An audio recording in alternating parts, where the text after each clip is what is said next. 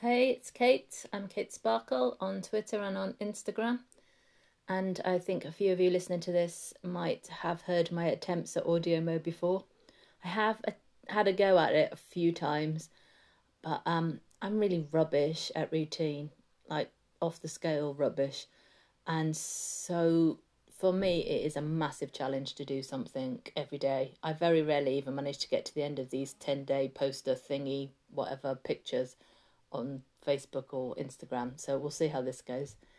I suppose I am doing it because I need a bit of a kickstart.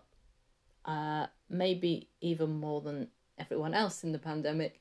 I've um, I already kicked my life into a sort of dramatic change um, on the second of January, so um, some of those changes were just starting to come to fruition when we got hit with a pandemic. And so I found myself with kind of no real deadlines and no real structure, and no not even any kids going to school and stuff. And so uh, what I already found difficult has now become somewhat impossible. Can't even remember to water my plants.